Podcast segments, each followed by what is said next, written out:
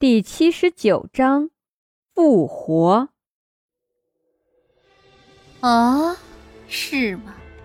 估计是我挺着个大肚子，把眼力见都给肚子里的小孩子了，竟然把你看成是张洛成了。你和张洛成还真是相像呢，当真和张家没有什么关系吗？贵妃娘娘抚了抚自己的肚子，刚才她看到李护文的时候惊呆了。为什么这个人和张洛成那么的相似？难道这个人就是张洛成吗？她见过张洛成，确实貌若天仙，原本以为李护文不是什么好看的人，但是没想到竟然会和张洛成长得一模一样。娘娘说笑了，李护文的脸上浮现出很不自然的笑容，这笑容让贵妃娘娘都认为是不是自己真的认错了，又看了一眼李护文的手指，这人的左手上面怎么会有一个疤痕？贵妃娘娘伸手将李护文的手拉到自己的面前，李护文一惊，想要抽手，但是看到面前的人是一个孕妇，没敢动。李皇妃，你的拇指和食指怎么会有疤痕？瞧着像是烧伤的。贵妃娘娘以前学过医术，这点小伤还是看得出来的。只见李护文迅速将手抽了出来。贵妃娘娘，这疤痕是我以前不小心弄的。底下的人议论纷纷，三所苏安王爷悄悄地问着身边的秦洛风：那个人莫非就是张洛成吗？自从在宴会上见过张洛成之后，他就记住了张洛成。原本李护文进来的时候，他就已经觉得这个人很像是张洛成，看这个身形至少也有8分像。他只是怀疑，没想到贵妃娘娘竟然直接将真相说出来了。是。秦洛风也没否定，毕竟他和三所苏安王爷的关系还算是不错的。他跟三所苏安王爷的关系是怎么处上的？这就要从上次秦洛风跟张逸晨吐槽皇帝是一个基佬的时候。那个时候一想到三所苏安王爷和皇帝有一腿，所以他每次看到三所苏安王爷都躲得远远的，甚至是一打照面就跑，毕竟人家是个王爷，惹不起还躲不起吗？后来被三所苏安王爷察觉，这事儿不对呀，这皇帝的侍卫统领看见他就跑，这什么情况？为了弄个明白，便追着秦洛风非要问个清楚。这一来二去的，两个人莫名其妙的成了好朋友。可是张洛成不是已经死了吗？张洛成死的时候他还觉得挺可惜的，毕竟这样一个倾国倾城的女子说没就没了，感叹生命脆弱的同时还是有一点点小伤感。秦洛风没说话，只是看着六皇子。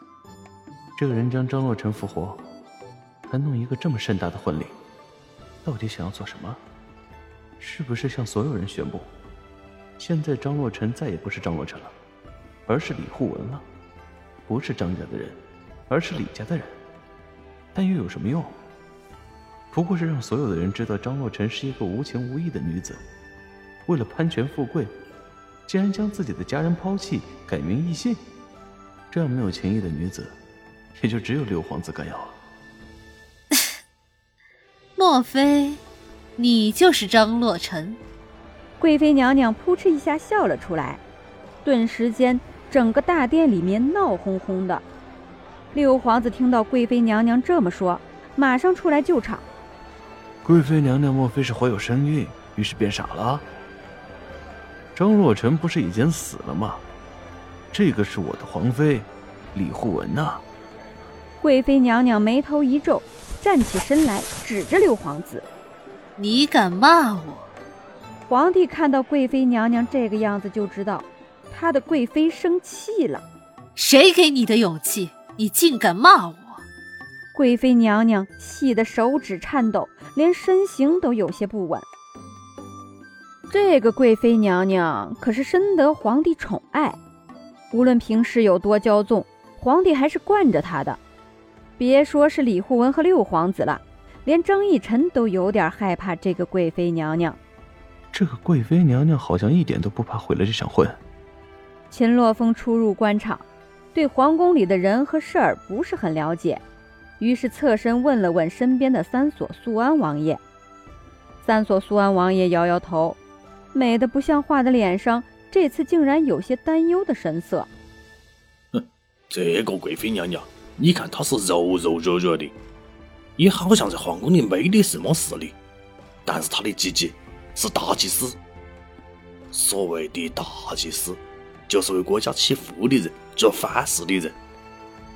这个大祭司和以往的大祭司不一样，这个大祭司能够沟通神灵，能够与之为难，甚至还能诅咒人。要是惹到了大祭司的话，就得要不怕痛，因为他会诅咒人身上像是开了100道口子一样，痛不欲生。但是惹到了大祭司的妹妹，就得要不怕这世间的百姓，还有自己家的人受到伤害。